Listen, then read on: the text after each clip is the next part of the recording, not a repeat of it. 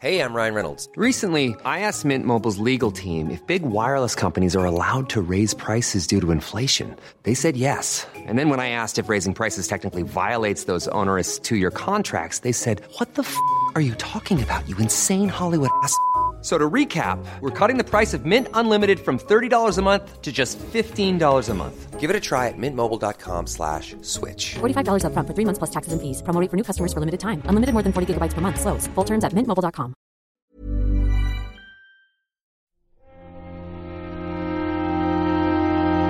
Muy buenas a todos y bienvenidos a la segunda temporada de El Nexo, un espacio donde se reúnen pequeñas reflexiones sobre la actualidad del videojuego.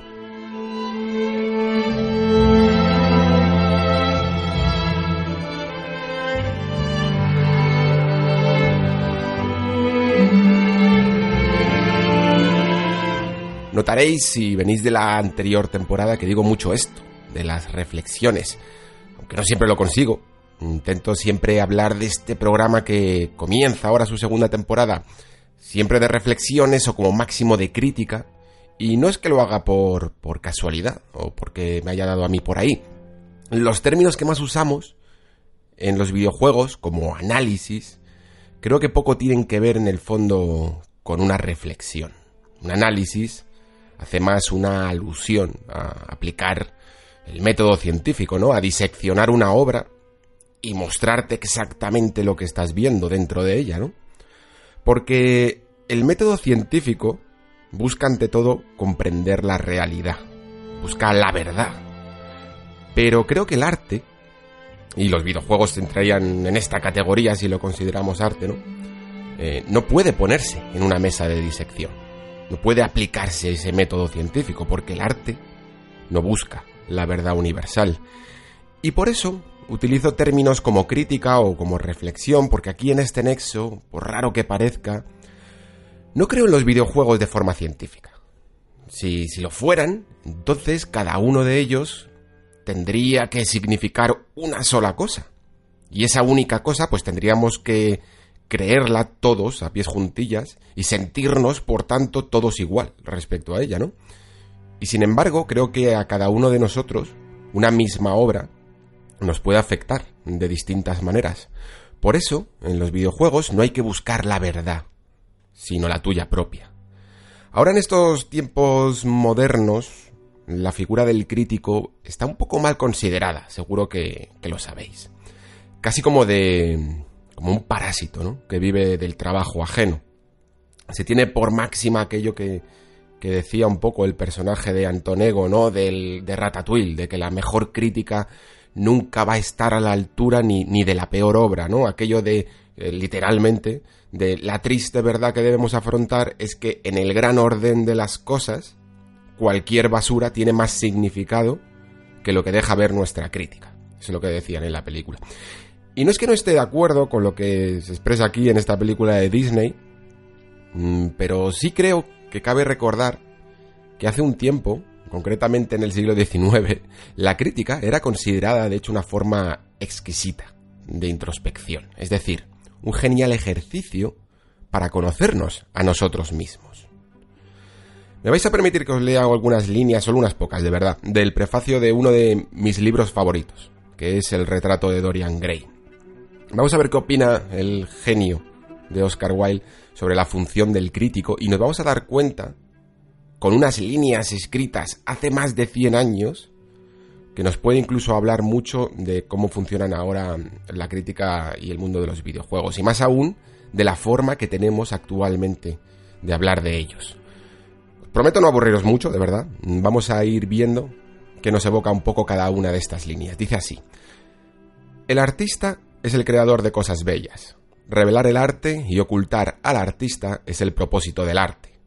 Aquí Oscar Wilde ya está dejando las cosas claras desde el principio, ¿no? Que lo importante de todo esto, por lo que estamos aquí en este podcast, es para hablar de la obra, no del autor. Vamos a ver qué dice entonces del crítico. El crítico es aquel capaz de reproducir de otra manera o con un nuevo material su impresión de las cosas bellas. La forma más elevada y la más baja de la crítica son modalidades de autobiografía. Y esto es exactamente lo que os decía antes. Hacer una crítica es una forma de reflexionar sobre nosotros mismos, eso de las modalidades de autobiografía. Cuando jugamos a un juego, o leemos un libro, vemos una película, admiramos un cuadro, una obra arquitectónica, la forma que tenemos de expresarlo y aquello que expresamos habla más de nosotros mismos que de la propia obra. Así que probablemente cuando más adelante os hable de Astral Chain, pues estaré hablando más de mí, de mi perspectiva, que del propio juego de Platinum. Y no significa por ello que os vaya a contar mi vida, simplemente que es imposible separar la crítica de mi visión del mundo. Y cuando vosotros lo juguéis, como críticos que también sois, porque para Oscar Wilde el crítico no es una profesión en sí misma, sino la forma de llamar a quien contempla algo, ¿no? A los propios jugadores, en el caso de los videojuegos. Pues tampoco podréis separar vuestra forma de ver el mundo para hablar de ese juego. Y esto, nos dice Wilde, revela dos cosas. La primera, que no hay verdad en la crítica ni en el arte, que no se puede buscar tal cosa y que cuando hablamos de qué nos ha parecido un juego, si nos ha parecido bueno o malo, lo que estamos haciendo es conocer mejor a nuestros amigos o a nuestros miembros de una comunidad de aficionados que nos gusta reflexionar sobre algo. Nada más ni nada menos. La forma más elevada y la más alta de la crítica son modalidades de autobiografía. Eso es lo que quiere decir. De ahí que la crítica no pueda ser otra cosa que un acto subjetivo. En este eterno debate en el que estamos a día de hoy, ¿no? Pues fijaos, hace más de 100 años ya se había resuelto. Entiendo perfectamente a quien no comparta esto, que crea que la crítica debe ser objetiva. Porque mirad, en los últimos tiempos la realidad nos ha golpeado tanto una y otra vez con tal fuerza que ha creado un poco en nosotros una sociedad un tanto llena de cinismo y de desconfianza, ¿no? Vivimos en un estado casi de alerta constante de que el mundo nos va a volver a decepcionar. Y a veces buscamos o señalamos a aquellos que nos intentan engañar casi como una especie de caza de brujas incesante, ¿no? Porque lo más probable además es que tengamos razón. Hay demasiados intereses, demasiada gente que se lucra un poco con nuestros gustos, con nuestra felicidad. Y luchamos por no sentir esa sensación de que nos han tomado por idiotas. Y en los videojuegos esto se traslada a varios factores. Por ejemplo, buscar cosas como la autenticidad o la independencia. Y valoramos esto porque si alguien no busca lucrarse y parece que nos habla con franqueza, entonces nos podemos fiar más de él, ¿no? Pero aunque todo esto pueda ser cierto, en el fondo no tiene que ver con la crítica en sí. La crítica es un acto egoísta. Se hace por y para uno mismo, para poder ordenar tus pensamientos, y por eso a mí me gusta hablar de reflexión. Vosotros cuando recibís esta crítica, de la misma forma, estáis ordenando vuestros propios pensamientos. ¿Y qué tiene que ver esto con el autor? ¿Qué tiene que ver con Platinum Games cuando luego hablemos de Astral Chain, por ejemplo, en este primer podcast de la segunda temporada de El Nexo? Pues nada en absoluto. Por eso dice Wilde que revelar el arte y ocultar al artista es el propósito del arte. Cada vez que cualquiera de nosotros creamos algo, cualquier cosa, puede ser también, no hace falta que sea una obra de arte, puede ser un texto en un blog, una fotografía que sacamos con nuestro teléfono móvil, casi me atrevería a decir que hasta un tuit. Dejamos de ser dueños de eso que hemos creado, y eso que hemos creado puede tomar tantas formas como receptores tenga. Y quizá por este hecho, en la época que vivimos, a los videojuegos se les acusa un poco de todo, ¿no? Este videojuego está reflejando claramente la intolerancia de su autor, es una alegoría autoritarista, es un juego muy casi de derechas o de izquierdas, ¿no? Aplicando lo que dice Oscar Wilde. Sin embargo, vemos de nuevo que todo ello tiene que ver más con nuestra propia autobiografía que con la propia obra en sí. Fijaos lo que dice aquí más adelante. No hay libros morales o inmorales. Solo hay libros bien escritos o mal escritos. Nada más. Esto significa que los autores también pueden fracasar a la hora de expresar el mensaje. De hecho, vamos, Tolkien, por ejemplo, lo decía muy claramente. Ya sabéis que de Tolkien se ha dicho siempre que si El Señor de los Anillos es una alegoría de las guerras mundiales, de la lucha de la industria contra la naturaleza, del cristianismo. Pero él mismo dijo muchas veces que no le gustaban las alegorías porque era una forma tosca, literaria, ¿no? Y precisamente por negarse a que su obra tuviera una intencionalidad, que no estuviera escrita pensando en un tema en concreto, es por lo que podemos sacar muchos temas del Señor de los Anillos. Es una gran ironía, por decirlo así. Creo que eso es precisamente lo que ocurre hoy también con los videojuegos. Fijaos lo que dice aquí Wilde. Esto os va a parecer de la más rabiosa actualidad y creo que se explica solo. Es el espectador, y no la vida, lo que el arte realmente refleja. La diversidad de opiniones sobre una obra de arte muestra que la obra es nueva, compleja y vital. Cuando los críticos están en desacuerdo, el artista está de acuerdo consigo mismo. Y eso es una conclusión, chicos, que me parece perfecta. El mundo de los videojuegos necesita desacuerdo. El desacuerdo es subjetivo. No intentamos aquí buscar la verdad. Y como decía antes, por cómo están las cosas hoy día, por esa desconfianza y ese miedo que tenemos a que nos puedan engañar, queremos un poco que los videojuegos sean algo que no pueda engañarnos, ¿no? Que no nos pueda hacer daño, un lugar seguro. Amamos tanto al videojuego que, por favor, que no haya demasiadas interpretaciones sobre ellos, porque eso sería demasiado lioso. Ansiamos desesperadamente un consenso en los análisis, en el Metacritic, en los foros, en los comentarios. Consenso, por favor, que alguien me diga la verdad. Pero lamentablemente, aunque nos duela, no podemos encontrar la verdad en los videojuegos, ni en la crítica tampoco. La verdad se encuentra en las cosas útiles, en la ciencia, en las herramientas que te ayudan a construir algo, un martillo, en el grifo del que sale agua, en la bici que pedaleas y se mueve y te lleva a los sitios. Pero en el arte, y por tanto en los videojuegos, no. Termina Oscar Wilde este prefacio diciendo: se le puede perdonar a un hombre que haga una cosa útil, siempre y cuando no la admire. La única excusa que tiene hacer una cosa inútil es admirarla intensamente. Todo arte es completamente inútil. Comienza El Nexo, temporada 2. Bienvenidos.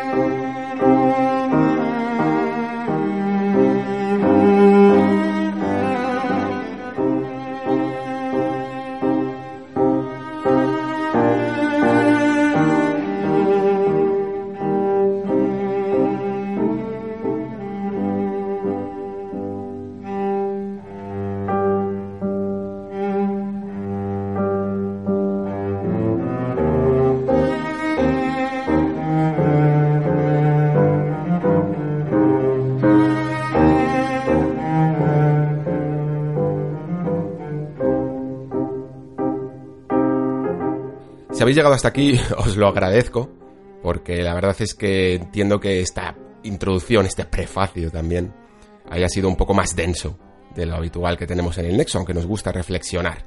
Pero creo que era necesario un poco para marcar el tono de la temporada, porque quizás la primera, por eso de ser un poco beta, pues faltaba por explicar un poco la línea editorial que tenemos aquí. Y la línea editorial, en el fondo, es tan sencilla como esa palabra que siempre digo de reflexión. Aquí lo que buscamos un poco es reflexionar sobre los videojuegos y que gracias a ello conozcamos mejor nuestros gustos y a nosotros mismos.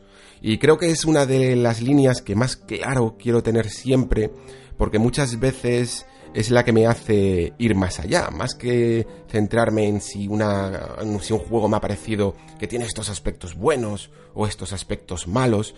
Me gusta un poco más ver por qué me ha seducido, ¿no? Qué cosas me evoca. Y esto incluso puede llegar a ocurrir en las noticias. Ahora, por ejemplo, me gustaría, antes de empezar con la reflexión de Astral Chain, me gustaría empezar con unas pequeñas notas que tenía aquí del Nintendo Direct. Y precisamente no voy a tocar los juegos más importantes que ocurrió durante este directo, porque principalmente ya los vamos a traer en el Nexo cuando salgan. Estoy hablando de juegos como The Legend of Zelda Link's Awakening, el remake, o Luigi's Mansion 3, que están a la vuelta de la esquina y seguramente los traeremos más en unas semanas para esta segunda temporada del Nexo. Pero sí que me ha llamado la atención pequeñas cosas, ¿no? Casi detallitos. Ha sido un Nintendo Direct muy curioso, porque creo que denota muy bien la filosofía que está teniendo Nintendo en esta generación y la forma que tiene de aprovechar las incluso debilidades que pueda llegar a tener tecnológicamente su Nintendo Switch y cómo sacarle partido gracias a buenas ideas. Pero también sobre algunos desafíos que tiene que tomar y de los que veremos un poco cómo los soluciona. Para ilustrar todo esto con algunos ejemplos, tengo aquí algunas notas, empezando por ejemplo por Deadly Premonition 2, que yo no sé si conocéis un poco lo que ocurrió con Deadly Premonition 2. Deadly Premonition, con el 1, perdonad. Deadly Premonition fue un juego de esos que hace perfectamente honor a la introducción de esta segunda temporada del Nexo, porque es un juego que puso completamente en desacuerdo a la crítica. Ya sabéis que es un juego que tuvo desde suspensos, desde notas de 3 hasta 10, ¿no? Y creo que eso es súper hermoso, es decir, en un videojuego, cuando no hay consenso, significa que ha removido a algunos jugadores, mientras que a otros les ha dejado perfectamente indiferente. Y creo que de nuevo, como decía Oscar Wilde, cuando no hay consenso en la crítica, cuando está en desacuerdo, pues el autor está, en este caso Sueri, de acuerdo consigo mismo. Y me gustaría ver esto, de hecho, reflejado en Deadly Premonition 2, pero de lo que os quería hablar realmente es de cómo, con un juego que en el fondo ha llamado tanto la atención, en el fondo ha terminado por tener un poco de cierta irrelevancia, en el sentido de que nadie apostó después por Sueri. Sí se reeditó el juego en su momento, sí que hubo algunas ediciones especiales de Director's Cut y tal, pero aunque el autor sí que hizo después algunas obras, nadie pareció interesarse genuinamente a nivel de productora por esta franquicia. Ahora Rising Stars lo ha hecho, y Nintendo por lo menos parece que lo está apoyando, ¿no? Porque tiene un acuerdo de exclusividad, por lo menos de manera temporal. Creo que es doblemente inteligente. Lo primero porque es un juego que todo el mundo en el fondo conoce, haya jugado incluso o no, sabe que hay algo detrás, que puede que le guste o puede que no, pero que probablemente sea interesante, que tiene una buena base, y aquí además, que es barato, que creo que es una de las cosas que está viendo Nintendo que mejor le funcionan en el fondo. Creo que toda la filosofía de Nintendo empezó a funcionar cuando se dio cuenta de cómo con poco era capaz de conseguir mucho. Y estoy aquí haciendo algunos parones porque me estoy acordando de una historia que escuché el otro día, que bueno, es bastante conocida. Lo que pasa es que a lo mejor no se habla mucho en el mundo de los videojuegos de cómo Gunpei Yokoi inventó la Game Boy, ¿no? Lo que se cuenta es que la forma que tenía Yokoi de crear la Game Boy fue en base a juntar piezas de tecnología obsoleta para crear algo completamente nuevo. En este caso en el mundo de los videojuegos. Es decir, utilizó partes que a nadie le interesaba y que además eran baratas para, juntándolas, crear una experiencia completamente nueva. Y creo que esa filosofía es la filosofía de Nintendo que ha llevado durante toda su vida. Y cuando ha huido incluso de ella, cuando se ha dejado seducir un poco más por las modas o por las altas tecnologías, es cuando peor le ha ido. Pero cuando ha entendido este concepto, apostando más por la creatividad, que se puede sacar incluso de la pieza de tecnología más obsoleta y más barata, es cuando mejor le ha ido como compañía, y lo tenemos en ejemplos como Nintendo DS, como Wii, y en el fondo Switch tampoco es la pieza de la más alta tecnología, ¿no? Comparado con los gráficos que tenemos a día de hoy, ¿no? Y gracias a ello se está rodeando de estudios que creo que entienden también este concepto, como por ejemplo Platinum Games, y por ello le da grandes juegos. Y creo que Deadly Premonition en el fondo no deja de ser más que otro fiel reflejo de ello. Vale, ahora vamos con otra reflexión que tiene más que ver con esas precauciones que tendría que tener la compañía, porque vimos que se anunciaron un montón de ports que eran realmente locos, porque había ports desde Jedi Knight, ¿no?, hasta juegos como Assassin's Creed, que era una colección de Black Flag y Rogue, ¿no? Y la cuestión es que ahora mismo Nintendo Switch creo que puede vivir bastante bien de ciertos ports, principalmente porque dentro de lo que cabe, aunque sea a base a veces de reducir la resolución a cotas ya un poco excesivas en algunas ocasiones, pero más o menos puede llegar a engrosar su catálogo con determinados ports de la presente generación o incluso, como hemos visto con el Jedi Knight, de otras generaciones. Sin embargo, quizá cuando dentro de un año cambie, ¿no?, la generación, cambie ya a las siguientes consolas y el salto tecnológico sea demasiado, es probable que quizá tengamos que ver a Nintendo yéndose incluso más al pasado, como es este caso de Jedi Knight, para sacar y rescatar obras que puedan mover en su propia consola, ¿no? Porque ya a lo mejor un port de un juego de la siguiente generación, ¿no?, de PlayStation 5 o de la siguiente Xbox, podría ser demasiado imposible trasladarlo, ¿no? Entonces, veremos un poco cómo funciona a partir de dentro de un año todo el sistema de ports de juegos, aunque siempre evidentemente tendrá el catálogo indie para rellenar, pero creo que en el fondo Nintendo cada vez va a necesitar menos de ports o incluso de juegos independientes para rellenar su línea de catálogo. Y es algo que estamos viendo últimamente. Yo el otro día bromeaba casi como que lo que está sucediendo en estos últimos meses de Nintendo, de los títulos de Nintendo, es que parece casi como un modelo de suscripción. Pero es que ahora mismo el jugador de Nintendo Switch es casi como quien va a un restaurante porque confía mucho en el restaurante, porque es amigo de los del restaurante, se sienta en una mesa y no pide ni la carta ni el menú, porque sabe que lo que le vayan a poner en el plato va a estar bueno. Y funciona un poco así. Podéis ver las cifras de venta de Astral Chain, un juego completamente de nicho que solo en España ha superado las 13.000 unidades vendidas en el día de su lanzamiento. Esto se veía venir incluso porque yo recuerdo que el juego no lo había reservado ni nada, y cuando fui a comprarlo la misma semana en Amazon me daban fechas de entrega de 1 o 2 semanas más tarde, porque había rotura de stock. Y esto indica que la gente ahora mismo en Nintendo Switch confía tanto en que el producto que va a tener en la mesa es bueno, que directamente es que no necesita seleccionar de un menú. Lo cual, conseguir ese efecto en el jugador, confiar tanto en que tu compañía te va a dar calidad, que no necesitas casi ni crítica ni análisis, porque el juego estaba perfectamente reservado, pues dice muy bien de cómo lo puede estar haciendo una compañía en ese momento, ¿no? Pasamos a otro detallito del Nintendo Direct que me gustó personalmente. Esto realmente tampoco es que tenga mucha trascendencia, pero sí que me gustó ese anuncio de Divinity Original Sin 2, ya no solo por el hecho de que de nuevo sea otro port, sino porque recuerdo perfectamente cuando lo estaba viendo que dije, qué oportunidad aquí perdida para poder hacer una versión completamente compatible con tu partida de PC. Esto estaba en mi cabeza, ¿vale?, a través de un guardado en la nube, y justo mientras que lo estaba pensando, porque yo ya daba por hecho que estas cosas son cosas que pienso yo solo y que a nadie le importan, justo lo anuncian.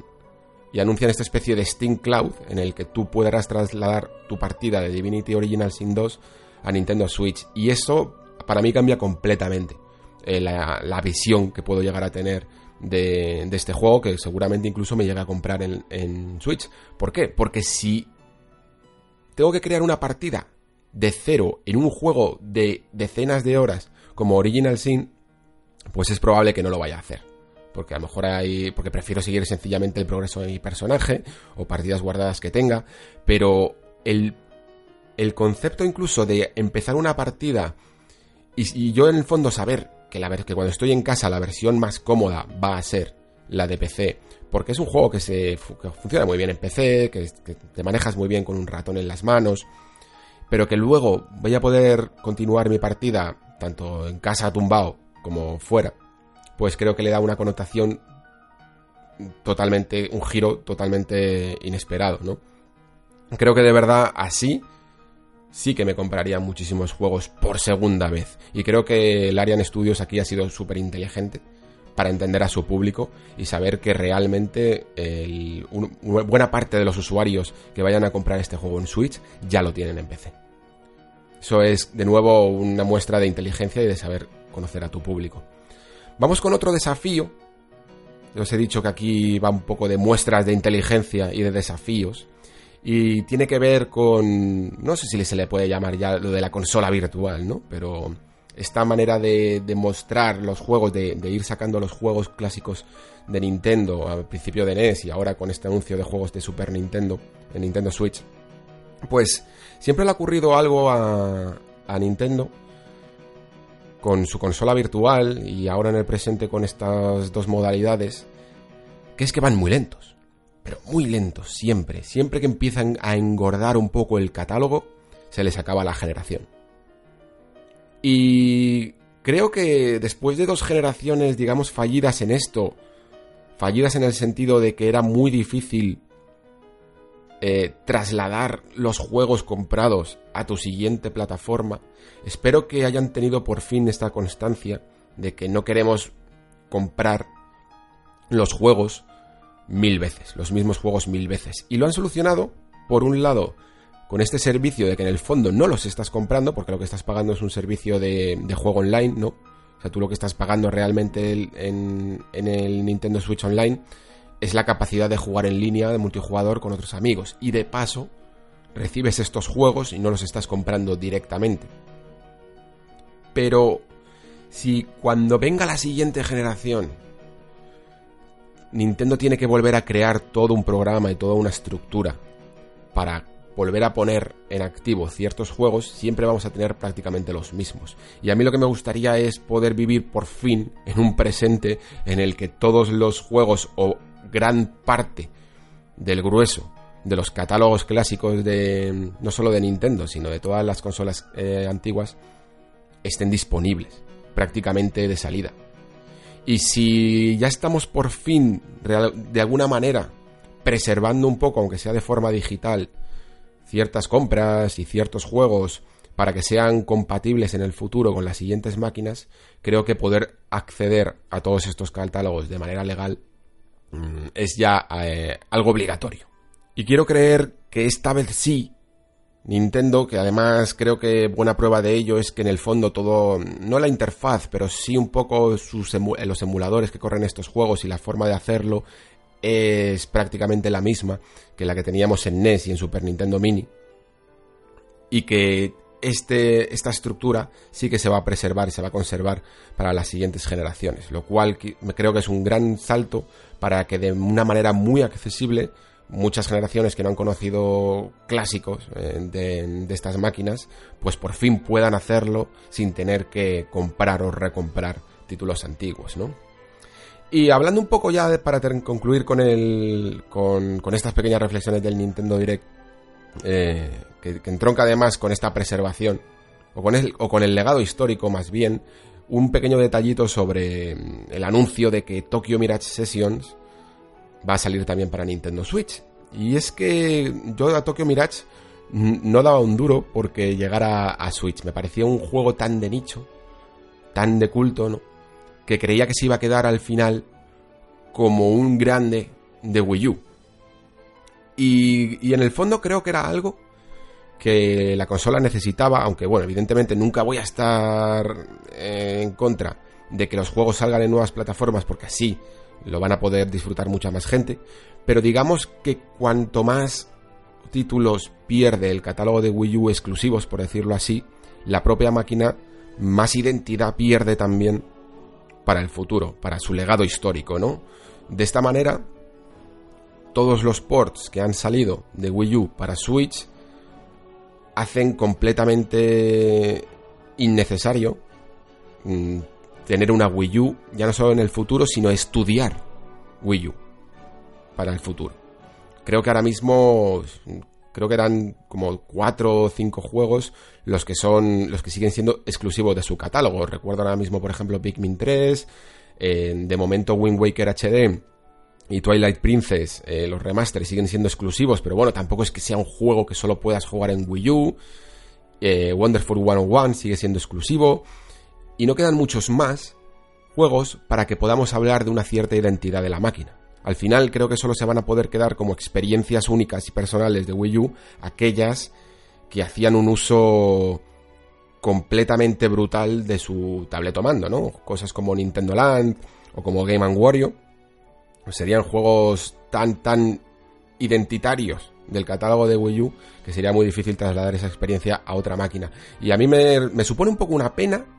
Ya os digo, nunca lo voy a defender lo contrario porque quiero que más gente juegue a Tokyo Mirage, que me parece un juego bastante bueno y que tiene uno de los mejores sistemas de batalla de JRPG que se ha inventado en los últimos años. Pero sí me da un poco de penita esa muerte de la identidad de una consola. De manera que luego cuando las futuras generaciones haya que estudiar qué representaba exactamente a Wii U, se puede hablar muy poco de ella, ¿no? Esto también ha ocurrido un poco con PlayStation Vita, que es una consola que tenía juegos muy interesantes, pero en los últimos años sí que es cierto que muchos de esos juegos interesantes han terminado por salir, por crear ports para PlayStation 4, por ejemplo, lo cual es lógico y comprensible porque una vez que ya tenías el juego hecho, pues crear un port, al final estás consiguiendo un rédito económico para ello. Pero bueno, veremos un poco dentro de unos años qué nos dice la historia de estas dos consolas. Vamos ahora sí con el plato principal del día. Vamos con la reflexión sobre Astral Chain.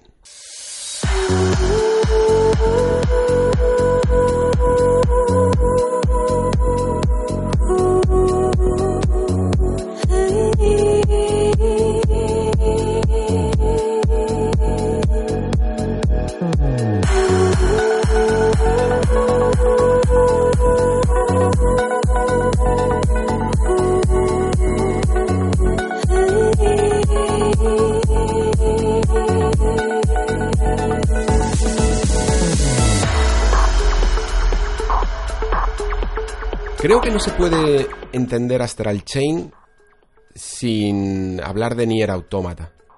Creo que NieR Automata, no sé si podríamos estar de acuerdo, no sé si alguien piensa de NieR Automata que es el juego más representativo del espíritu de Platinum. Probablemente no, porque todos diríamos Bayonetta, seguramente, o incluso alguno diría Vanquish.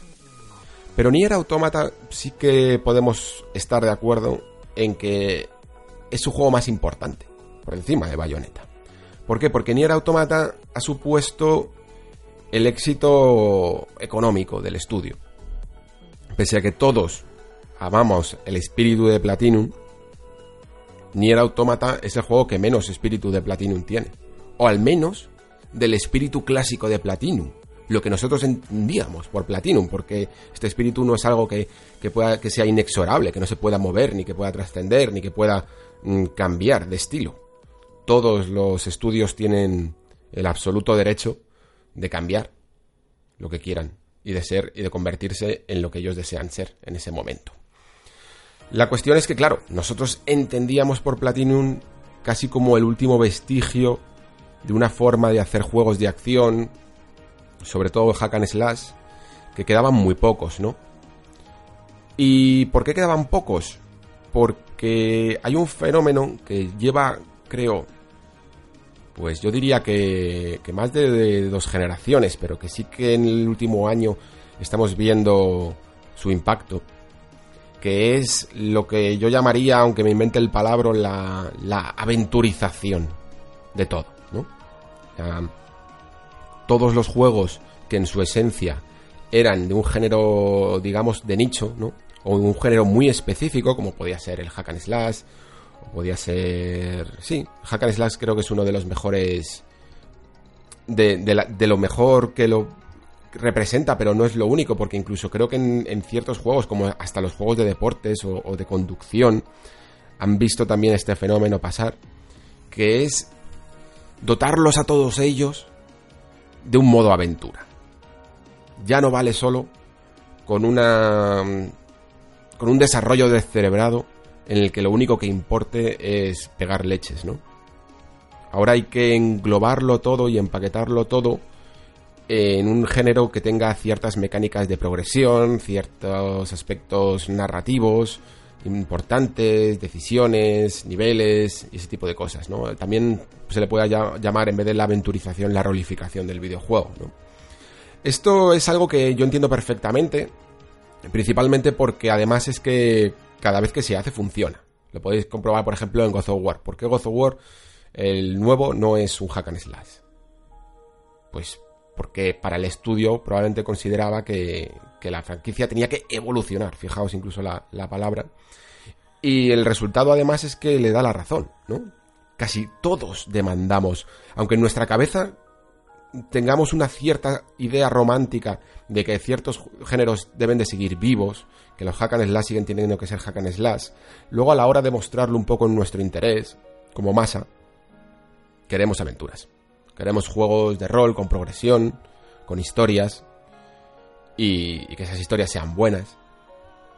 Y creo que eso fue un poco lo que sin querer se dio cuenta Platinum, que siempre ha vivido un poco en la periferia de las tendencias y de las modas del sector, y principalmente es probable que por ellos mismos a lo mejor nunca hubieran hecho un juego como NieR Automata. Pero como la producción era de Square Enix, la franquicia era de Square Enix y la dirección venía de Yoko Taro, pues todo cuadró, ¿no? Y creo que cuando se dieron cuenta de que NieR Automata, quizás un juego no con menos identidad, pero que había factores externos al estudio, ¿no? Personas que no eran del núcleo duro de Platinum Games en esa producción. Y fue su juego más vendido, su juego más exitoso en términos económicos, tuvieron que tomar nota. Todo esto, claro, teniendo en consideración la cancelación de Scalebound, porque quizá Camilla con este juego cancelado sí hubiera querido hacer un pequeño acercamiento a este género de la aventura o del rol, pero que lamentablemente nunca veremos el resultado. Y Astral Chain creo que es, en el fondo, el resultado de esas notas y de esos estudios que han tomado.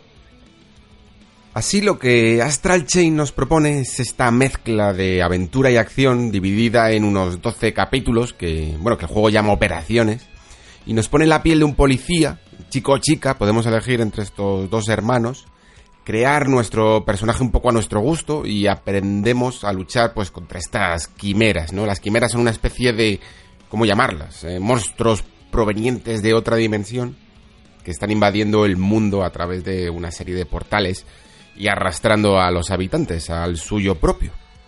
Lo que la policía ha desarrollado para combatirlas es la capacidad de capturar algunas de estas quimeras, domarlas y transformarlas en lo que llaman legiones, enlazándolas con un dispositivo que se coloca en el brazo del policía y enlazarlas a uno de estos cuerpos de seguridad mediante lo que se conoce como la cadena astral. Es lo que da el nombre al videojuego. Y esto pues abre posibilidades a los clásicos y más sencillos a lo mejor ataques de un personaje solo, ¿no? Ataques a corta distancia o a larga distancia, con un interesante sistema que yo diría que se le puede llamar un poco semiautomático, en el que tenemos que controlar a la vez tanto al policía como a la legión, pero que nos permite en algunos momentos dejar a la legión un poco a su libre albedrío para que ataque si está cerca de un rival o incluso dirigirlo hacia otro, pero luego también a través de esta cadena astral poder realizar ciertas maniobras para llevarle a donde queramos o incluso terminar bordeando a un enemigo para dejarlo completamente atado con esta cadena. Eso es un poco el planteamiento original del juego. Y claro, ahora que el panorama ha cambiado, ahora que decides no hacer solo un hack and slash, o un juego basado, no hace falta que sea un hack and slash, pero un juego basado puramente en mecánicas que dominas, se te presentan nuevos retos, que es dominar más mecánicas más allá de los juegos de acción. Tienes que dominar el factor narrativo, tienes que hacer una estructura de misiones principales y secundarias que sea atractiva, tienes que hacer un mundo cohesionado que la gente tenga ganas de explorar, tienes que hacer un sistema de progresión, y creo que ahí Astral Chain demuestra que a Platinum todavía le queda un poco de desarrollo por delante, porque si bien todo lo que tiene que ver con las mecánicas puras, incluso con la propia originalidad de los, no solo de los combates, sino de ciertas cosas que tienes que hacer en el juego, como las técnicas, la técnica esta de rastrear, o pequeñas cosas que tienes que hacer en las misiones secundarias. Son un poco divertidas, porque creo que son gente que domina muy bien, que conoce muy bien el factor diversión en los juegos. A la hora de estructurarlo todo en un mundo y en una historia que sea atractiva, creo que no funciona tan bien. En términos puramente de historia, yo sinceramente no he disfrutado de Astral Chain. Creo que el juego es demasiado obtuso a la hora de contarla.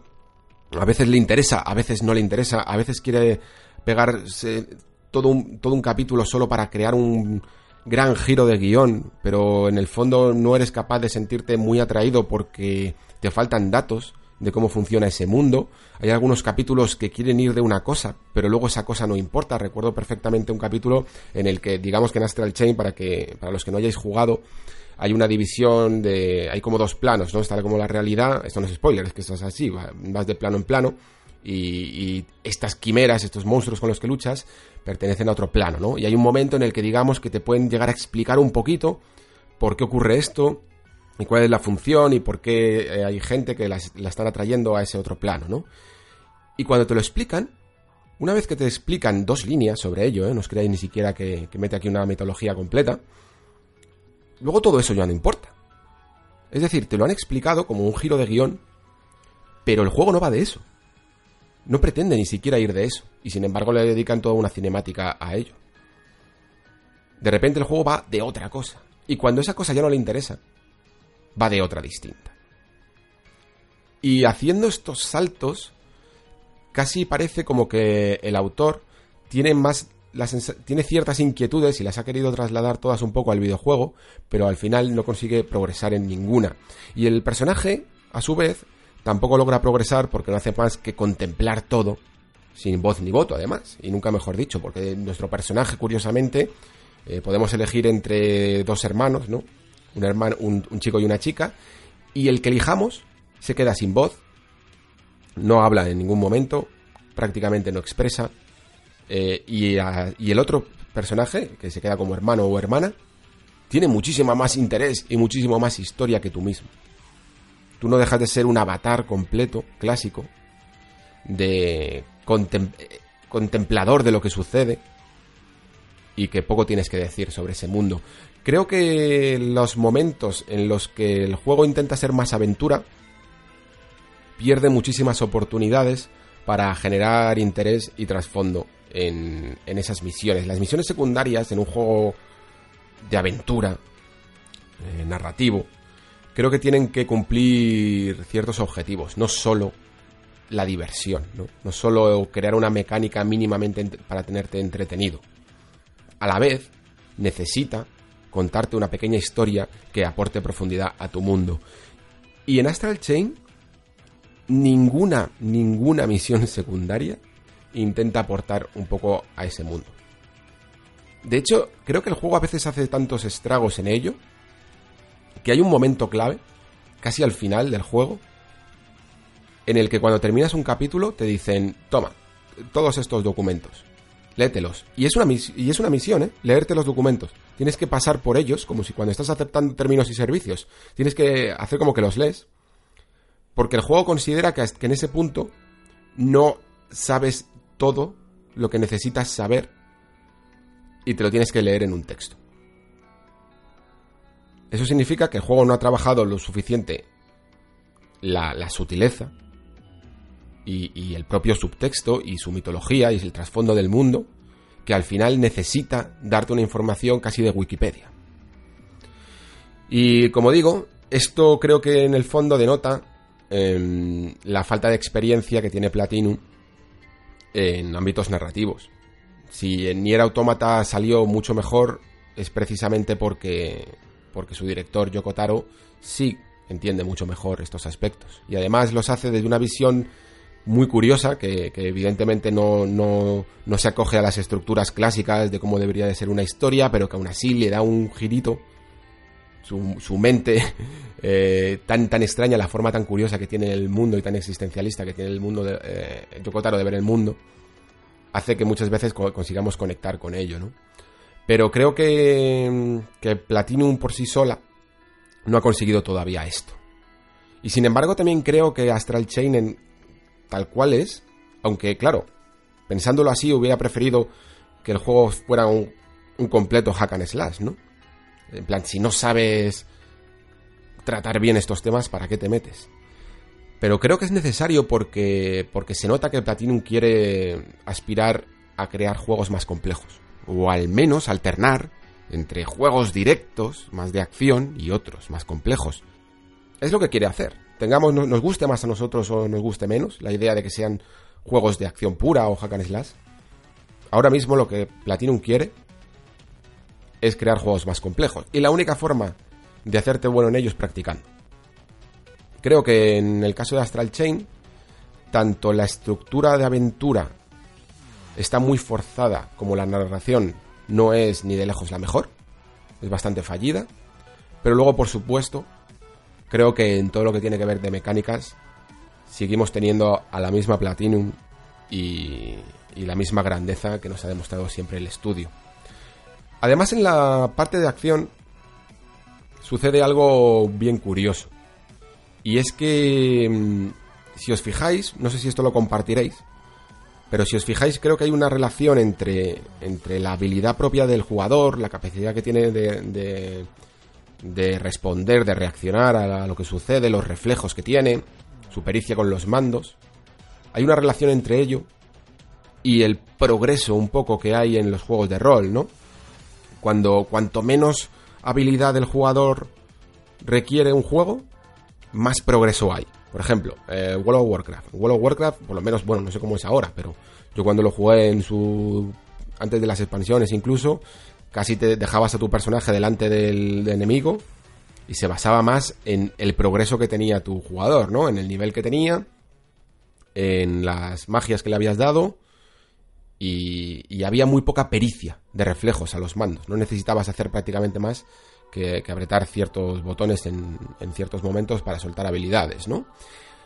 Y esa relación va cambiando, por ejemplo, hasta que tenemos juegos que no existen ni siquiera niveles de personaje, que no necesitas desbloquear habilidades extra ni nuevas magias, porque todo es pura habilidad. Y luego, por supuesto, hay juegos que hacen un poco mezcla de las dos, y siempre se compensan, si os fijáis. Cuanta más habilidad pura, menos necesidad de tener un sistema de rol y de niveles y de habilidades, ¿no? Y lo que está haciendo aquí Astral Chain es una especie de mezcla entre estos dos factores a un nivel increíblemente equilibrado. Tenemos un juego en el que existe muchísima necesidad de ser habilidoso con los mandos, porque además te pide acciones relativamente complejas, porque tienes que manejar a tu personaje y a tu legión a la vez. Y esto significa pues una combinación entre el stick izquierdo y el stick derecho, y a la vez los ataques, que son el gatillo izquierdo para la legión y el derecho para el personaje, que además, si os fijáis, están invertidos, con el stick izquierdo y el stick derecho, con lo cual puedes llegar a hacerte un poco de lío. Y a la vez tienes un sistema de progresión con las legiones o con las armas del jugador, que son prácticamente necesarias para los desafíos más difíciles. Tienes también muchas curas, todo lo necesario un poco en un juego de rol, ¿no? Y creo que Astral Chain lo que ha querido es como llevar estos dos factores, la habilidad y el progreso, al máximo. No que la falta de uno compense la del otro, sino que los dos estén altos. Y lo consigue, y por ello crea un sistema muy original y muy divertido, aunque creo que no el más redondo, evidentemente. Creo que por esa necesidad de generar cierto progreso, esa necesidad de generar niveles, mejoras para tu legión y mejoras para tu jugador, siempre inevitablemente se tiende un poco a sacrificar la habilidad del jugador. Es decir, Astral Chain me parece un juego que requiere menos habilidad que Bayonetta. Es un juego que requiere mucha combinación reacción por parte del jugador, pero de alguna manera te permite machacar el botón mucho más de lo que te permitiría un Devil May Cry, por ejemplo, un Bayonetta. Y esto no es necesariamente bueno ni malo, es simplemente otra nueva visión que tiene el estudio de crear esta relación entre habilidad y progreso. Otra forma de contemplar los juegos de acción, y a mí me parece muy interesante porque creo que los jugadores siempre queremos un poco, en el fondo, de progresión en los personajes. Cuando tu personaje no progresa, no sientes que avanzas a ningún sitio. Y creo que por eso siempre funciona una especie de sistema de niveles o de desbloqueo de habilidades que además hace los combates siempre más complejos. Creo que además Astral Chain lo hace muy bien porque el hecho de ir desbloqueando a las distintas legiones que vas cogiendo durante el juego hace que nunca te aburras. En el momento justo en el que ya tienes un poco demasiado utilizada una, siempre te viene otra, ¿no? Creo que lo hace muy bien ello. Y quizá es en la combinación de las mismas donde no he tenido tiempo a profundizar, porque de nuevo ya sabéis que esto es uno de los factores muy clave de Platinum Games, esa segunda partida, ¿no? Esa revisita, esa nueva partida más o en un modo de dificultad más alto, es la que te hace verdaderamente sacar el máximo rendimiento a las acciones. Y aunque se vende un poco este sistema de legiones, como que necesitas, por ejemplo, sacar una que te permite, yo qué sé, tener un escudo, luego otra que te permite ataque a distancia, luego otra que es más centrada en golpear más fuerte. Creo que el juego, en la primera partida, creo que el juego podría explotar aún más todo esto. Porque es que además se nota porque hay combates que son una jodida maravilla, de verdad. O sea, hay momentos en los que ves claramente, con pequeñas y sutiles señales, que el juego te está pidiendo, por favor, que ahora saques esta legión, porque necesitas esta legión para pegar un salto grande, las otras son demasiado lentas, ahora necesitas esta, porque necesitas esa legión que parece un perro para montarte y correr rápido para esquivar ataques del enemigo, después necesitas esta porque tiene el escudo, y en este momento el ataque va dirigido a ese escudo, y luego necesitas esta porque es un ataque a distancia. Y en esos momentos en los que eres capaz de interpretar esas señales, el juego es perfecto. Lo que ocurre es que creo que no crea las suficientes ocasiones para que ello suceda. Creo que a veces es demasiado permisivo con que un jugador diga, bueno, es que yo solo voy a usar la legión espada y así me evito el problema de tener que cambiar de personaje, que a lo mejor no lo domino tanto porque le tengo muy progresado, y el juego debe permitir que aún así seas capaz de vencer a los enemigos solo con una. Bueno, a veces sí que es verdad que necesitas un mínimo de otra, pero no siempre te lleva al máximo, ¿sabes? No siempre te exige el máximo, y me habría gustado ver un poco esa otra cara, ¿no? Un juego que de verdad te exigiera, casi como un puzzle, que supieras interpretar exactamente lo que los enemigos te piden de ti. Creo que hay una manera, como siempre ocurre con Platinum, creo que hay una manera hermosa de jugar a él, en el que tú haces esto, pero creo que hay otra que se permite, que no es tan hermosa, y que sin embargo funciona. Que machacando un poco el botón de más y tirando de curas, también te dejan pasar ese desafío. No te chocas contra un muro, ni de lejos. Así que, como digo, creo que esta combinación de las legiones, que es muy original, que realmente he visto mecánicas que nunca había visto, y fijaos que no soy muy fan del uso del segundo stick para otra cosa que no sea la cámara, es algo que me suele poner bastante nervioso, incluso con Astral Chain a veces me ponía un poco nervioso porque creo que ralentiza un poco la acción, pero es tan original el uso y en ocasiones la recompensa es tan alta que me parece muy bien implementado. Tiene, como digo, tantas acciones, porque ni siquiera he hablado que el propio personaje tiene 3 armas, una, digamos, rápida, otra lenta y poderosa, y otra a distancia. Y la combinación de estas 3 por los 5 legiones crean dinámicas diferentes que de verdad, pues, es que solo te puedes quedar sorprendido cada vez que tienes un buen combate en este juego. Es increíble. Pero, como digo, esa mezcla de querer ser más Es una especie de... Platinum, o sea, el titular para mí de esta reflexión sería que Astral Chain es un aprendiz de todo y un maestro de mecánicas, ¿vale? Quiere un poco de todo, pero solo son las mecánicas en las que de verdad consigue el éxito. Es un juego muy raro. En la primera parte de él hay momentos de una investigación extraña, de ese modo detective, casi un poco heredado de lo que podíamos ver en juegos como Batman Arkham. Y lo mete casi como si fuera una especie de excentricidad del autor, de algo que le parece necesario en ese momento, y luego cuando ya no le parece necesario se olvida de él. No es una mecánica en la que vas a progresar en ella y que te va a dar un reto cada vez más difícil de investigar y de estar atento y nuevas gadgets para poder ser más eficiente en las investigaciones, con puzzles o cosas así. No, es simplemente 2 o 3 veces y luego desaparece. De hecho, el propio mundo, la exploración del mundo y de las secundarias, hay capítulos que también desaparecen. Es como, no, en este momento no me interesa.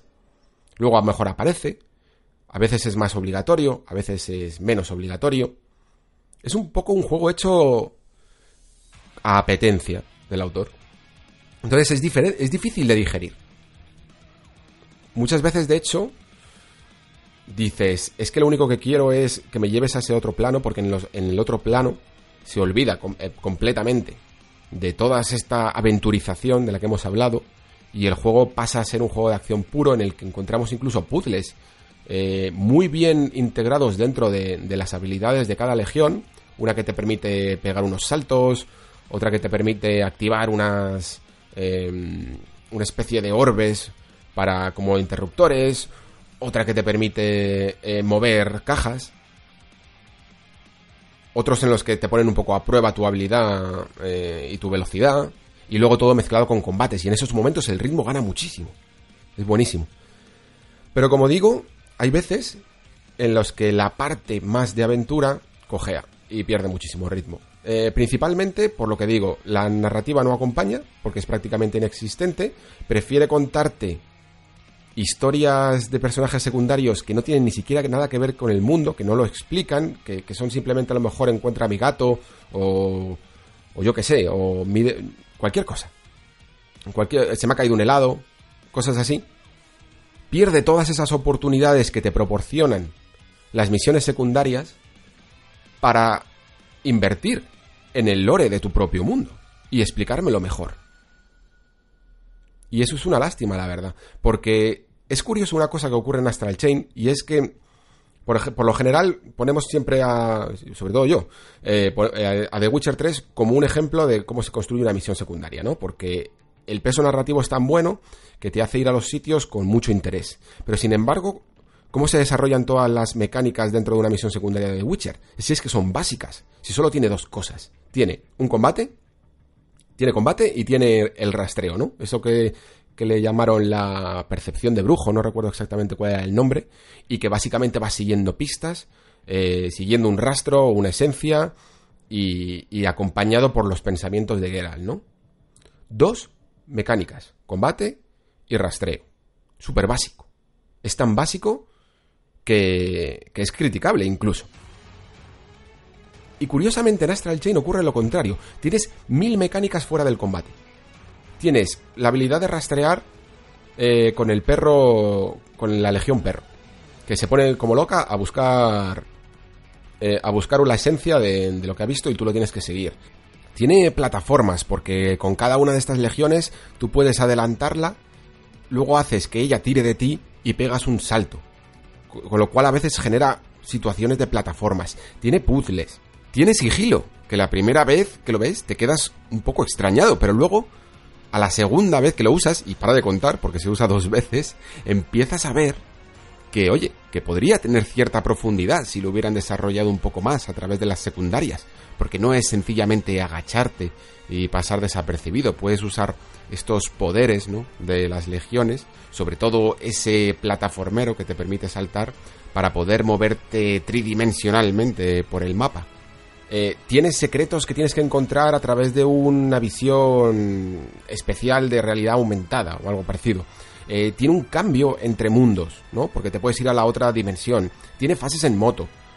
Cada legión tiene su propia habilidad particular. Os he comentado antes la del perro, pero por ejemplo la de espada pega como una especie de tajo muy a lo Metal Gear Rising, ¿no? Que tendría que cortar como varios cables o puntos clave, y con eso generas puzzles, ¿no? O tener que prestar un poco de atención al escenario. Tiene cosas tan únicas que solo hace en pequeñas misiones, como jugar a medir las distancias a un punto. ¿Sabéis eso típico de que te ponen el mapa a un punto y te dice quedan 20 metros para llegar, ¿no?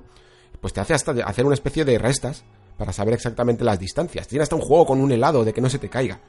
Lo que quiero decir es que tiene tiene mecánicas, pero le faltan los sistemas. Crea un montón de cosas divertidas, pero luego no las aprovecha del todo en las misiones secundarias. Todo esto está, sí, repartido, a veces se utiliza, a veces no. En las misiones principales más o menos te vas a encontrar todo lo que acabo de narrar, pero a la hora de utilizar esto, como por ejemplo hacía The Witcher 3 para las misiones secundarias, casi no se utiliza. Y como la narración no acompaña, pues no crea una armonía. No hay ganas de hacerlo. Muchas veces, de hecho, muchas misiones secundarias son solo ir de un lado para otro.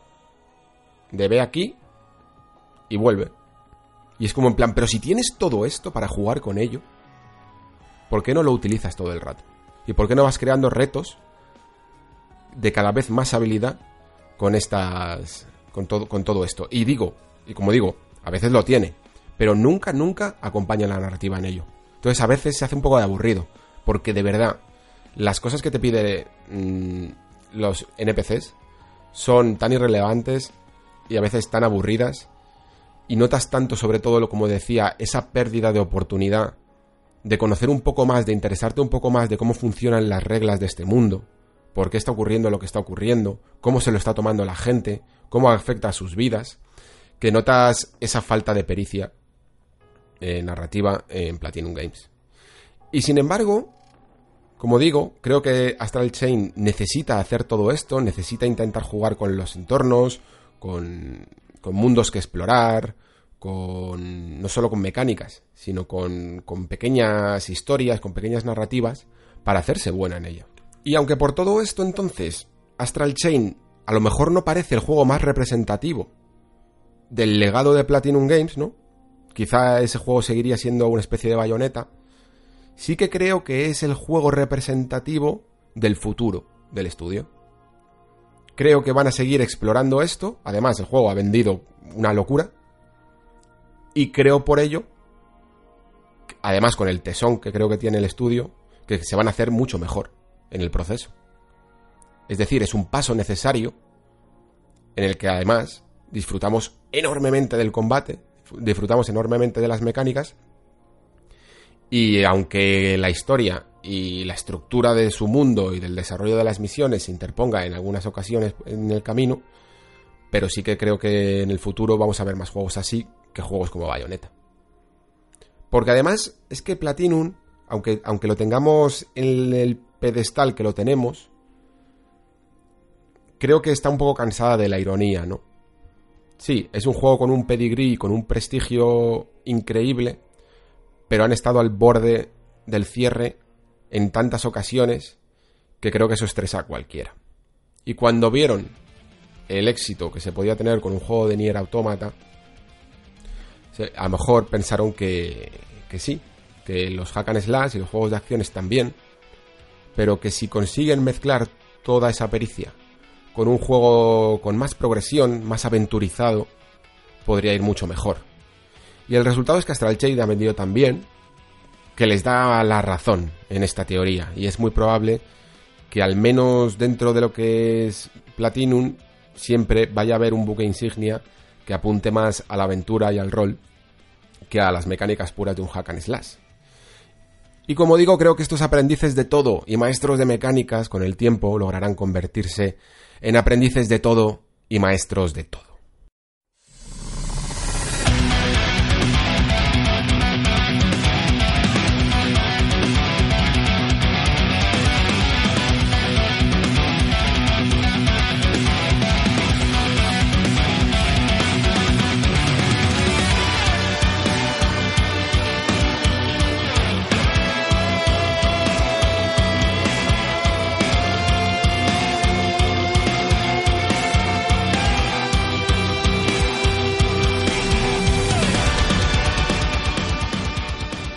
Vamos ahora con la sección de comentarios del último veranexo, comenzando con José Miguel Sánchez Malia, que me dice: enhorabuena, Alex, por el programa, lo he descubierto este verano y me he escuchado la temporada entera tan a gusto en un par de semanas, sigue así.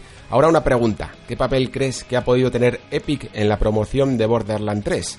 La verdad es que a nivel de promoción y publicidad están haciendo un gran trabajo con el juego y la colaboración con Fortnite hará que el título llegue al público masivo. Huele a éxito de ventas para Gearbox y yo que me alegro. Un saludo. Bueno, José Miguel, pues bienvenido al Nexo en primer lugar. Y sobre lo que dices, pues el papel que ha tenido Epic, yo creo que sí, como dices, ha sido relevante. El hecho de asegurarse una buena inyección de capital antes del lanzamiento de un juego siempre es beneficio, y si encima la propia tienda te promociona, ya no solo en lo más alto de su tienda. Una de las filosofías de Epic, ya lo sabemos, es, digamos, que tener poco, pero que eso sea más visible, ¿no? Ya no solo eso, sino que es que encima esa colaboración con Fortnite, que sigue siendo un juego que a día de hoy es un exitazo, pues por supuesto que le puede atraer a ese público ya no solo de la franquicia, ¿no?, el que siempre ha tenido y el que vaya a comprar Borderlands 3, sino a un público más mayoritario que puede ver una especie de, bueno, de alternativa también a seguir a sus partidas de Fortnite, ¿no? Porque es un juego que puede llegar a compartir ciertas características, entiéndeme. Y curiosamente el otro día hablaba con mi colega Jorge Cano de esto, que él dice, que asegura que Borderlands 3 tampoco va a ser un gran exitazo, principalmente porque cree que todos los juegos de la última hornada, la gente tiene demasiadas cosas ya con las que jugar, y que puede que esto haga que experiencias, sobre todo tan largas como Borderlands 3, pues no sean tan exitosas. Lo que pasa es que, bueno, las cifras están ahí. Esta franquicia suele vender más de 10 millones, que es una auténtica barbaridad. Así que veremos qué ocurre con Borderlands 3. Yo personalmente es que no soy el mayor jugador de la franquicia, principalmente porque necesito juegos últimamente, además, un poco más cortos, ¿vale? Porque es que si no yo ni llego a estos episodios del Nexo, y necesito también cierres en ellos. Entonces, experiencias tan largas como Borderlands 3, a veces no creo que sea justo con ellas si simplemente me dedico a la historia, ¿no? Seguimos con Carlos Mínguez, que me dice: Alex, lo que comentas de la exploración, de que descubras las cosas por ti mismo, esto ya lo hacía en 2000 la saga Hitman. Buen programa, como siempre, un saludo. Bueno, es que, claro que no es nuevo. Descubrir las cosas por ti mismo es algo que podría estar, por ejemplo, a ver si se me ocurre algún ejemplo. Sí, desde el primer The Legend of Zelda. Breath of the Wild, de hecho, se construyó en base a las ideas del Legend of Zelda original de NES. Hasta el punto, incluso, que esto me gustaría estudiarlo mejor un día, de que hicieron una especie de demo. O sea, el prototipo de Breath of the Wild era el juego de NES. Se hacían todas las mecánicas con gráficos de NES para ver si funcionaban. Y esto nos demuestra que de siempre se ha podido crear esa exploración en la que descubrimos cosas por nosotros mismos de toda la vida. Lo que pasa es que ahora hay una especie de necesidad y una especie de lucha contra la narrativa clásica, contra la estructura casi heredada de la literatura o del cine, por hacer de la interactividad la propia historia. Y es algo que sí que hace falta explorar, porque es un concepto, digamos, novedoso. Aunque siempre ha estado ahí, puede ser en la saga Hitman o puede ser en Zelda, como te digo yo, pero sí que es cierto que se necesitan más ejemplos de ello, que de una estructura creada con cinemáticas, por decirlo así. Seguimos con Oney64, que me dice: muy buenas, Alex, hace ya un tiempo que te escucho, pero no me prodigo mucho por aquí. Sobre Control, realmente es una lástima que se recurra a esta reiteración en los enfrentamientos y en los coleccionables para alargar artificialmente la duración del juego. Por desgracia, es un mal que parece fuertemente ligado a esta generación. Sobre su estructura me llamó mucho la atención la descripción que has hecho sobre el mismo. Efectivamente, pienso que tenemos más Metroidvanias en 3D de los que pensamos, aunque no sea en su forma más pura.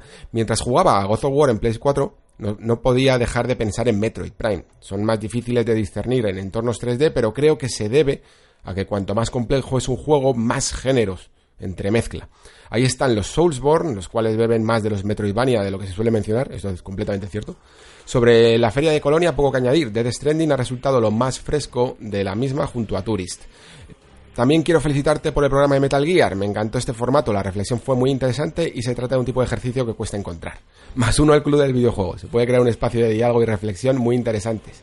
Pues muchas gracias, Oney, bienvenido al Nexo, que creo que no te había leído todavía, y bastante de acuerdo en todo lo que dices. Sobre Control, Creo que es un juego, además, no sé si lo que he estado viendo últimamente es que quizá porque ha pasado un poco desapercibido en ventas y la crítica ha sido buena, pero no evidentemente a lo más alto, se le está ya como intentando considerar como un juego de culto. Eso creo que solo lo dice el tiempo y nada más.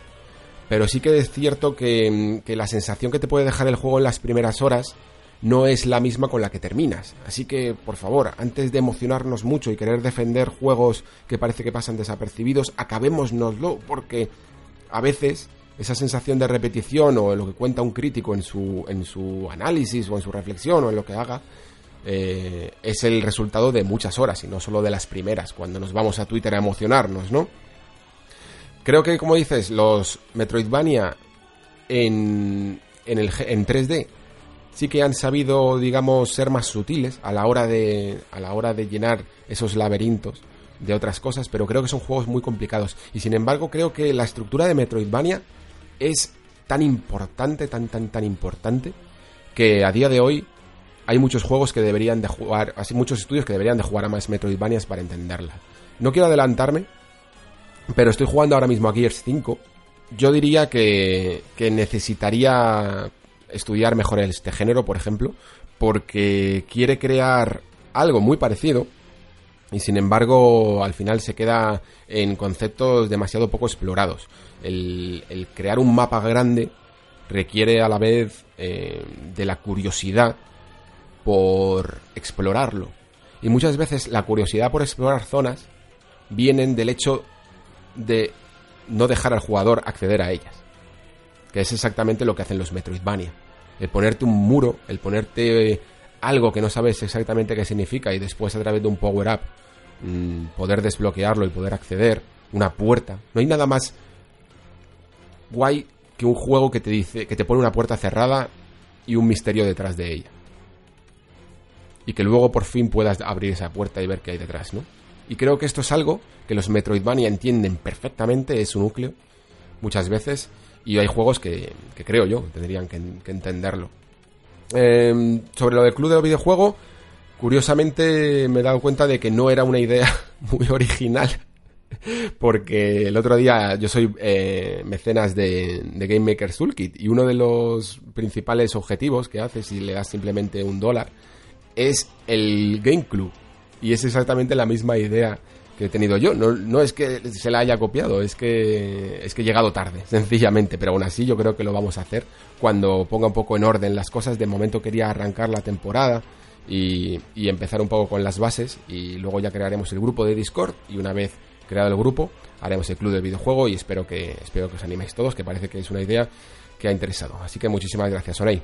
Seguimos con J. Server, que me dice: muy buenas, Alex, no sé si has leído mi otro comentario, tampoco es que te lo reproches si es así, pero repetir que me encanta tu podcast. Lo primero, decir que mientras hablabas de las mecánicas de Control, se me ha venido a la cabeza Dead Space, por lo de la telequinesis y las armas que se convierten, y mi cabeza no ha podido evitar llegar a la conclusión que los juegos survival horror son, al fin y al cabo, Metroidvanias en 3D con temática de terror, en el que vas consultando un mapa la mitad del tiempo. A medida que vas avanzando en el juego, vas desbloqueando nuevas rutas y toca acabar haciendo bastante backtracking. En cuanto al club del videojuego, ¿dónde puedo pedir el carnet de socio? Saludos. Pues JServer, es una idea brutal y yo creo que completamente acertada. Todos los juegos de terror que en el fondo bloquean puertas y que generan sus puzzles en base a conseguir llaves y necesitar información para poder resolverlos, aunque sean incluso los rompecabezas más puros que había en los Resident Evil clásicos o en los Silent Hill clásicos, atienden un poco a este factor de Metroidvania, aunque no consigas esos power-ups que hablaba antes, pero en el fondo tienes que hacer backtracking, tienes que volver para descubrir el misterio que hay detrás de esa puerta, y si en el camino pones todos esos elementos terroríficos, pues lo tienes, ¿no? La verdad es que es una manera muy buena de verlo y en el fondo seguir dándonos cuenta de que una de las esencias de los videojuegos siempre son esos entornos laberínticos, ¿no? El laberinto es yo creo una de las raíces del videojuego, de las que no se, por alguna razón, no se estudia tanto o se camufla como diseño de niveles o como otra cosa, y que se nota mucho que hay estudios que la entienden, sobre todo porque la han mamado, y estudios que no. Seguimos con Swift Zacro, que me dice: buenas, Alex, no creo que estés siendo pesimista con el Need for Speed Heat. Al menos no lo veo extraño. Dicen que es un reseteo de la franquicia, pero sí que parece un compendio de todo lo ya visto. Tengo que confesar que he jugado prácticamente a todos sus títulos desde 2005, el Most Wanted de 2005, excepto un par, y me los sigo cogiendo porque me parecen divertidos, pero ninguno me ha vuelto a gustar como aquel Most Wanted. Creo que me gusta la historia con aquellos personajes y el tener que recuperar tu coche. Además, el dinero era limitado y tenías que elegir bien cuando comprabas. Ahora básicamente puedes tener todo si inviertes suficientemente tiempo en ello. El Payback tenía historia, pero no conectó conmigo de la misma manera, y lo de las cartas, en fin.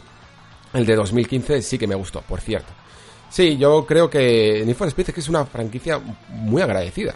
Yo muchas veces me planteo eso, que por qué me gusta, si hay cosas evidentemente mucho más interesantes y mucho más originales en el mercado, pero sin embargo, por alguna razón, no sé si es quizá porque en su momento jugué mucho a Need for Speed 1 y a Need for Speed 3 Hot Pursuit, me llegó a gustar tanto y de alguna manera lo tengo un cariño especial. Pues por ejemplo me ocurre también con los Prince of Persia, que son cosas que las tienes desde pequeño y siempre les das una oportunidad, ¿no? Pero sí que creo que hay algo muy agradecido en ellos y que creo que Ghost Games en el fondo lo entiende un poco el espíritu, pero de alguna manera creo que sienten cierta presión, no sé si por la propia Electronic Arts o por su público o tal, y de nuevo están un poco revolviéndose en cuál es la identidad de Need for Speed, porque a la vez dicen mensajes, como dices, contradictorios. Por un lado quieren hacer un reseteo, una revolución, siempre hablan de estas cosas. El Need for Speed de 2015 se hablaba como reboot, por eso se llamaba Need for Speed a secas. Sin embargo, era prácticamente muy parecido. Y estas cosas, esta especie de querer ser a la vez lo mismo y a la vez no, creo que no les deja avanzar. Creo que deberían sencillamente, pues no sé, hacer caso a una sola voz y llevarla a cabo. Quizás así el juego se beneficiaría de ello. Tener solo un punto creativo al que navegar todos juntos, al que remar todos juntos. Pero bueno, en el pasado sí que es cierto, como decimos, que creo que Electronic Arts metía demasiado mano en ello y no les ha dejado. Payback es increíblemente fragrante, como se nota esto, con todo el tema de las cartas. Pero espero al menos que Hit, pues aunque no sea esa revolución y sí, como dices tú, un compendio de lo ya visto, pues al menos que lo hagan bien. Yo por lo menos estaré ahí para jugarlo. Ya os contaré. Seguimos con Pablo Brox 17, que me dice: hola Alex, enhorabuena por el programa. El Nexo seguramente sea mi podcast favorito de videojuegos. Pues muchísimas gracias, Pablo. Dos dudas para ti. ¿Qué ha pasado con Checkpoint de 3D Juegos? Era mi sección de vídeos favoritos y gracias a ti me pillé la PS Vita. Pues, ¿qué ha pasado con el Checkpoint? Sencillamente que desapareció. Era un formato que para nosotros resultaba un poco caro, la verdad, porque como la redacción tenemos gente de muchas provincias, muchas veces había que pagar muchos billetes, la verdad. Yo entiendo que fue un poco eso, y que además no era encima la sección más visitada. Yo era una sección a la que tenía mucho cariño, porque en el fondo era una manera de reflexionar sobre ciertos temas de actualidad, pero que creo que a lo mejor los resultados no eran lo suficientes como para ese desembolso. Esa es la teoría que yo tengo, la verdad es que ni siquiera lo sé. Me alegro que te gustara el de PS Vita, ya sabes que es una consola que le tengo muchísimo cariño, y además creo que el Checkpoint de la PS Vita nos salió especialmente bien, y de hecho fue uno de los que, curiosamente, para la poca atención mediática que tiene la Vita, fue uno de los Checkpoint que mejor funcionó. Segundo, entre tus temas a tratar sobre la industria del videojuego para la siguiente temporada, ¿podrías llegado el momento a hablar sobre el machismo, si hay o no, todo a debate en los videojuegos, incluso en la industria? Creo que es un tema amplio que no se trata nada bien y solo una perspectiva en los medios. Un saludo.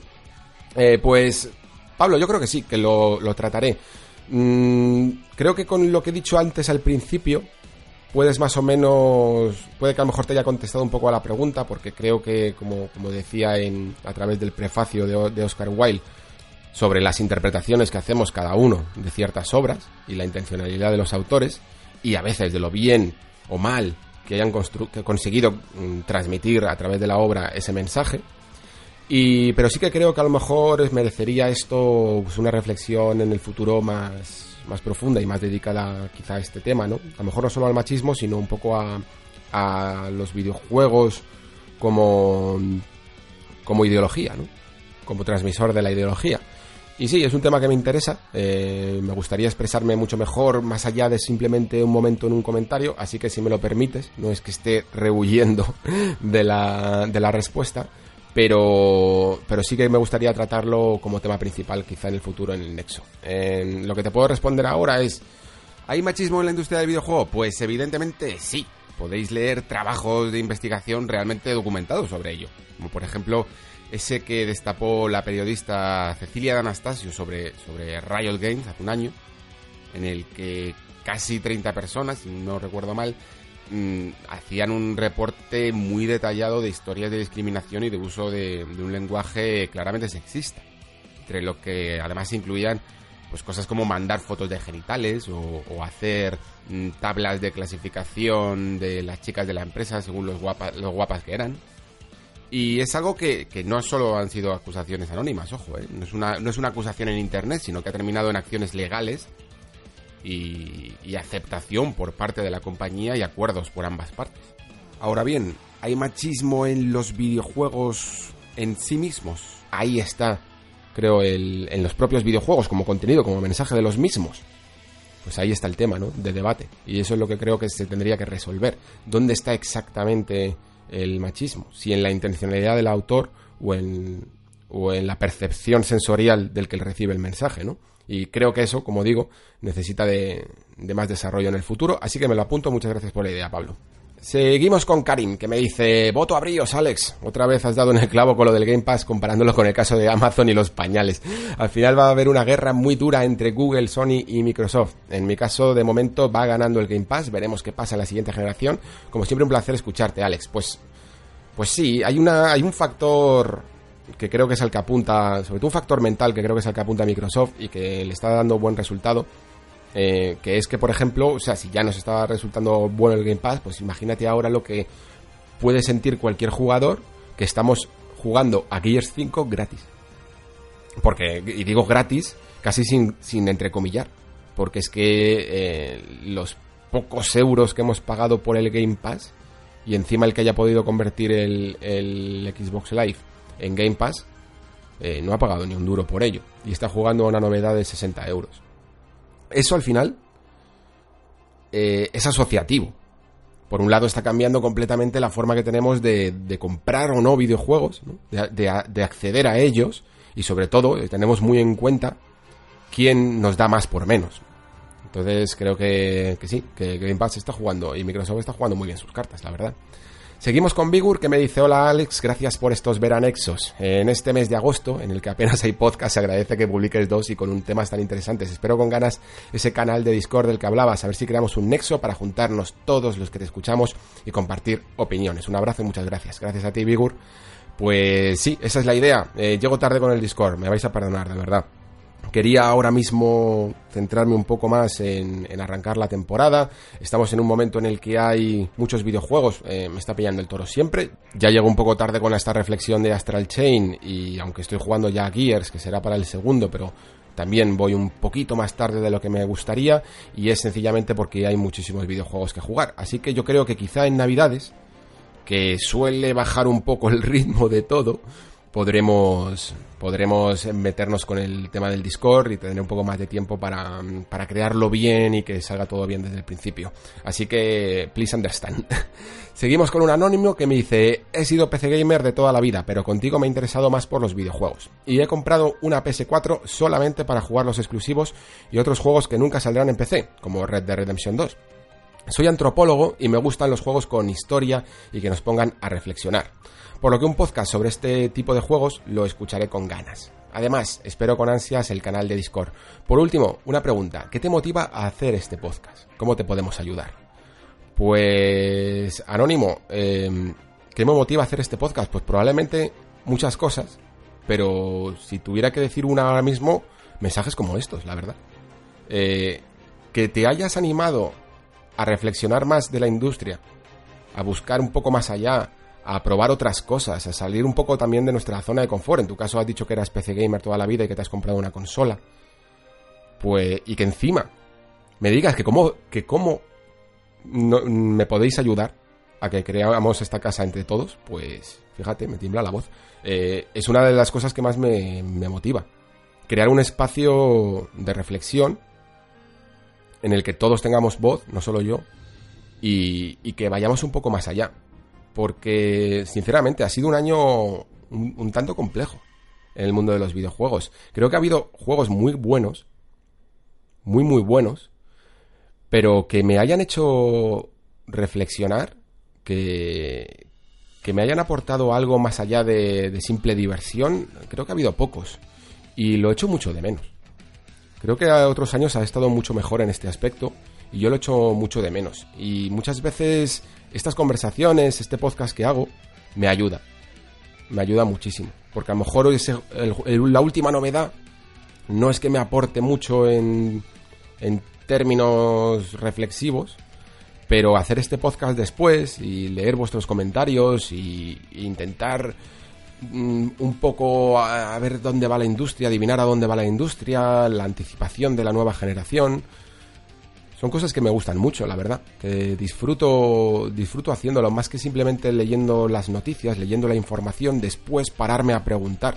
Eso es algo que últimamente estaba perdiendo, hasta que me puse a hacer este podcast, el tener un momentito más de la cuenta para pararme a reflexionar, porque ya sabéis cómo funciona últimamente todo el factor mediático, ¿no? Y todos los medios de comunicación nos bombardean con pequeñas ideas, con pequeñas pastillas y de información, y muchas veces vienen tantas y son tantos los estímulos que tenemos que no da tiempo a pararnos y a reflexionar un poco. Por eso quizá hice un nexo tan diferente a lo que podéis a lo mejor encontrar en otros podcasts.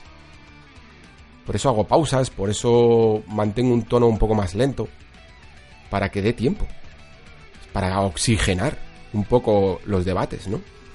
Y de verdad, me ha gustado mucho tu mensaje y espero de verdad que este pequeño podcast te haya ayudado tanto a tu carrera como jugador a descubrir nuevas obras y a ver los videojuegos de otra manera. Así que muchísimas gracias por tu mensaje.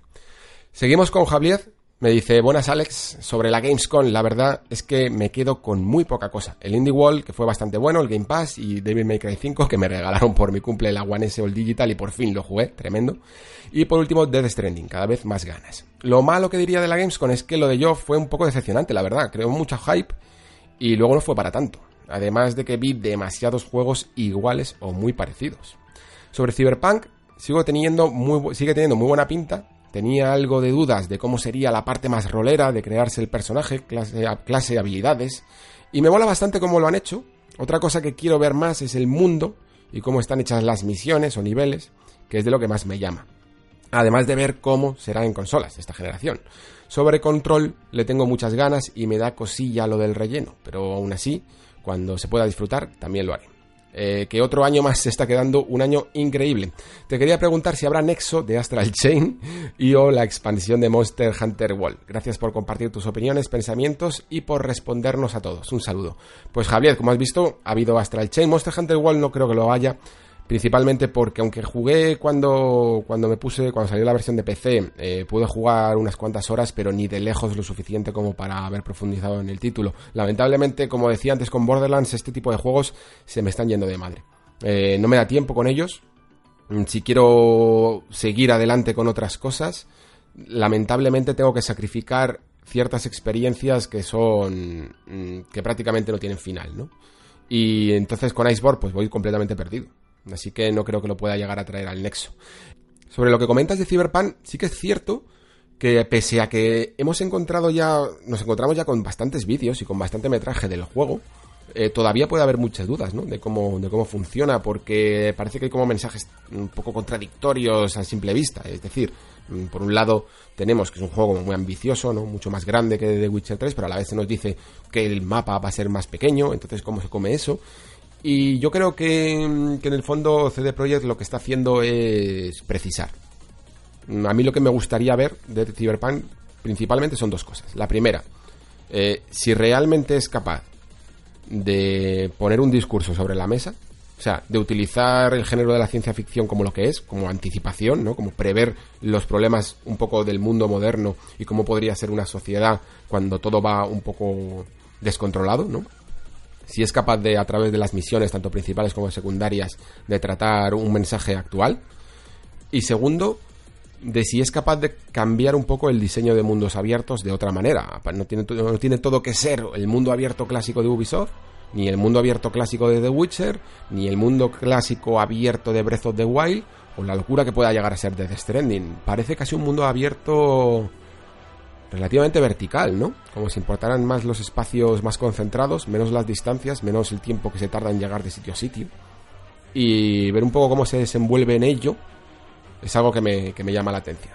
Volvemos con una pregunta técnica de Karim que me dice: sobre el tema de Control, me apetece mucho jugarlo, más después de lo que has comentado, pero también es cierto que además de tus comentarios sobre la caída de frames, he escuchado que en PlayStation 4 va a 720p y en Xbox One va a 900p, o sea que si no tienes una consola Pro es complicado jugar con una calidad decente, y yo, igual que un montón de gente, creo que no voy a pagar por eso, así que cuando baje supongo que le daremos un intento.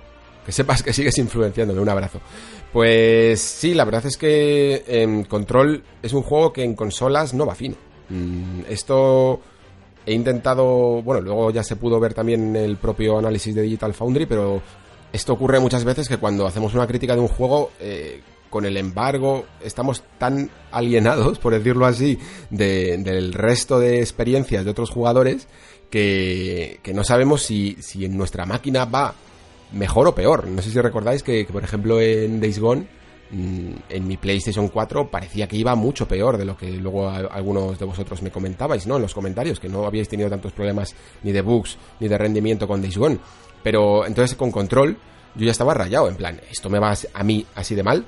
O le va a todo el mundo. Y sí, al parecer es algo más general. Cada vez que sacas el mapa, cada vez que hay un punto de guardado o un teletransporte, o algunas escenas con mucha carga de físicas, combates y de enemigos y tal, la tasa de frames se suicida completamente y es bastante fragrante. En cuanto a las resoluciones, sí, es la que dices.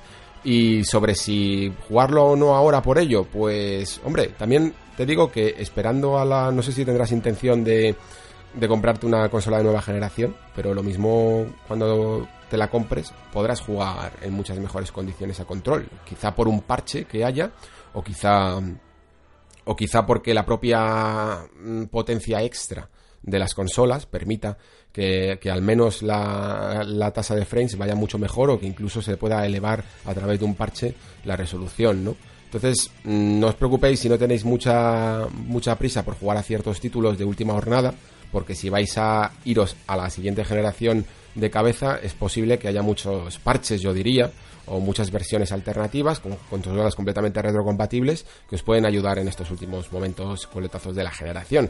De hecho, por lo mismo, que a mucha gente ahora a lo mejor se pregunta si se debería de comprar una PlayStation 4 Pro o una Xbox One X para jugar a los últimos títulos, como Gears 5 o como The Last of Us 2, pues os diría casi lo mismo. No creo que merezca ya la pena casi comprar una consola versión Pro, a no ser que encuentres un precio irrisorio para ello, si tienes idea de comprarte la siguiente generación, que va a ser totalmente retrocompatible, así que tenedlo muy en cuenta.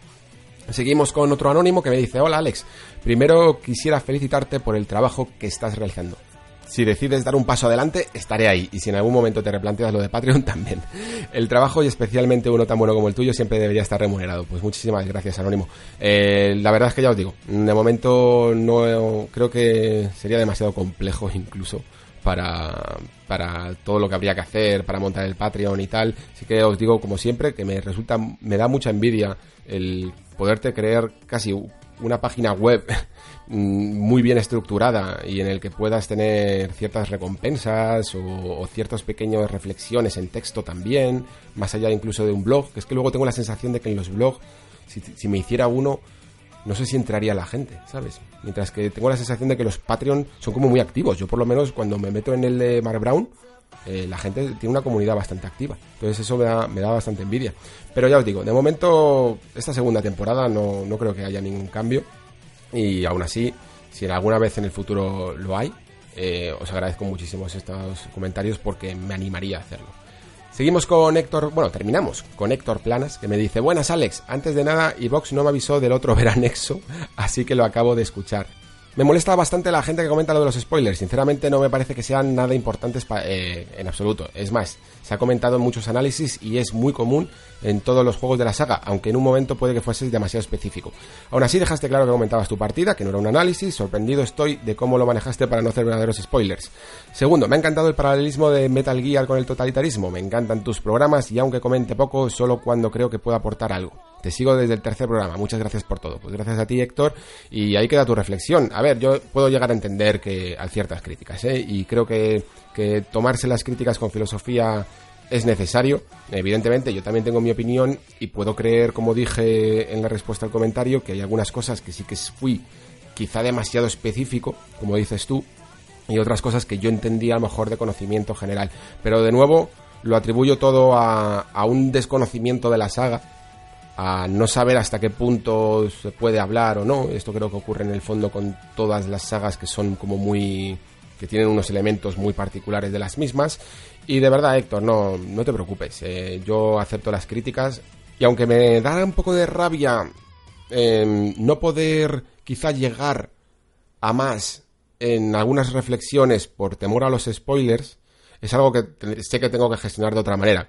Quiero decir, en las estructuras de los podcasts es un poco difícil manejar los spoilers. Fijaos lo que ocurrió con el de los villanos, que tuve que poner en las descripciones códigos de tiempo para decidir en qué momento hablaba de spoilers en cada videojuego, y yo creo que eso a la hora de escuchar un podcast pierde ritmo y obligas a la gente a estar mirando los códigos y pasar en el momento específico a dónde le interesa y a dónde no. Y es difícil entonces estructurar una parte que tuviera alerta spoilers. Porque, por ejemplo, imaginaos que hubiera hecho una diferencia en el análisis de Fire Emblem. Digo, vale, a partir de aquí voy a hablar de spoilers. ¿Y cómo sabes tú cuándo termino de hablar de ellos? Tendría que volver a ponerlo en la descripción. Y a lo mejor en ese momento pues decides directamente desconectar y lo siguiente que venga, los comentarios o los siguientes textos, reflexiones que vengan en el programa, pues a lo mejor ya no los escuchas, ¿no? Entonces es una lástima y todavía no sé muy bien cómo gestionarlo. Lo mismo quizá como un apunte al final del todo después de los comentarios. En plan, quien quiera seguir profundizando en la reflexión sobre Fire Emblem, que esté después de la música o algo así. A lo mejor funcionaría, pero ya os digo, quizá la estructura de audio de un podcast no es la mejor para tratar el tema de spoilers, porque no es como por ejemplo en texto, que tú pinchas y puedes cerrar un spoiler o abrirlo, ¿no? Es algo curioso, la verdad. En vídeo supongo que pasará un poco lo mismo, pero ya os digo, también es verdad que debo aprender a aceptar mejor las críticas. Esto me ocurre también porque en el Nexo tengo la suerte de que me criticáis poco, la verdad. Sois bastante buenos y siempre tenéis buenos comentarios, así que es mi labor también aceptar en el fondo las críticas, sobre todo bien constructivas, como fueron en este programa. Y con esto terminamos el primer programa del Nexo de la segunda temporada. Espero que os haya resultado interesante. Veréis también que, bueno, aunque ha sido un poco más largo de lo habitual, también porque ha habido muchos comentarios, debería volver un poco a acostumbrarme a la estructura básica de la primera temporada, que yo creo que funcionaba bien, con ideas más concretas, con un tema principal y a lo mejor una abertura. No intentar acaparar más, ¿no?, de lo que puedo abarcar, principalmente porque a veces o bien se hace demasiado largo, o bien, yo qué sé, no profundizo tanto en un tema en concreto por intentar traer más al plato, ¿no?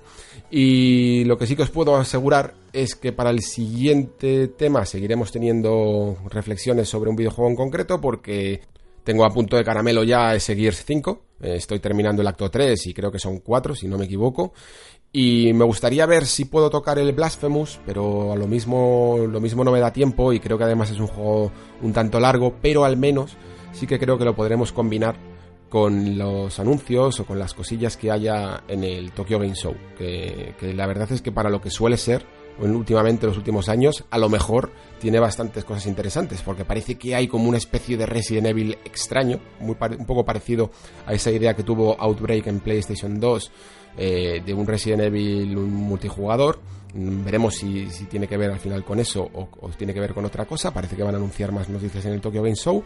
También, si no me equivoco, creo que se ha anunciado que va a haber como más de una hora de gameplay de Death Stranding, con lo cual lo mismo seguiremos aquí con nuestra locura de intentar comprender este juego hasta el día de lanzamiento. Yo personalmente os confieso que ya me gustaría no verlo, porque ya queda tan poco tiempo que prefiero seguir un poco en el misterio, pero es probable que por cosas de mi trabajo tenga que al final que escribir sobre ello también y tenga que verme más de 80 minutos que dice Kojima que va a anunciar para el Tokyo Game Show. Así que, pues, si resulta interesante el experimento de ver tanto gameplay, puede que lo traiga aquí al Nexo. En cualquier caso, deberíamos de tomar ya la jornada regular. Prometo intentar ahora y así, ya sabéis que los Veranexo eran un poco locos, ¿no? Podían aparecer o no podían no aparecer, era toda una sorpresa, pero con la temporada regular sí que me gustaría cumplir con el calendario y tener un Nexo cada semana. Así que si todo sigue su plan habitual, nos vemos en 7 días. Muchísimas gracias por estar ahí, muchísimas gracias por seguir acompañándome en esta andadura tan personal y tan bonita que estamos construyendo entre todos. Y agradeceros incluso también que me permitáis divagar intelectualmente a veces con cosas un poco más extrañas, ¿no? Más sesudas, como la presentación que ha tenido este propio Nexo con ese prefacio de Oscar Wilde y esa manera que tengo yo de ver la crítica de los videojuegos, ¿no? Espero que al menos os haya parecido interesante, que no os haya aburrido mucho. Y como siempre, muchísimas gracias por estar ahí y muchísimas gracias por escuchar. Se despide Alejandro Pascual. Hasta la próxima.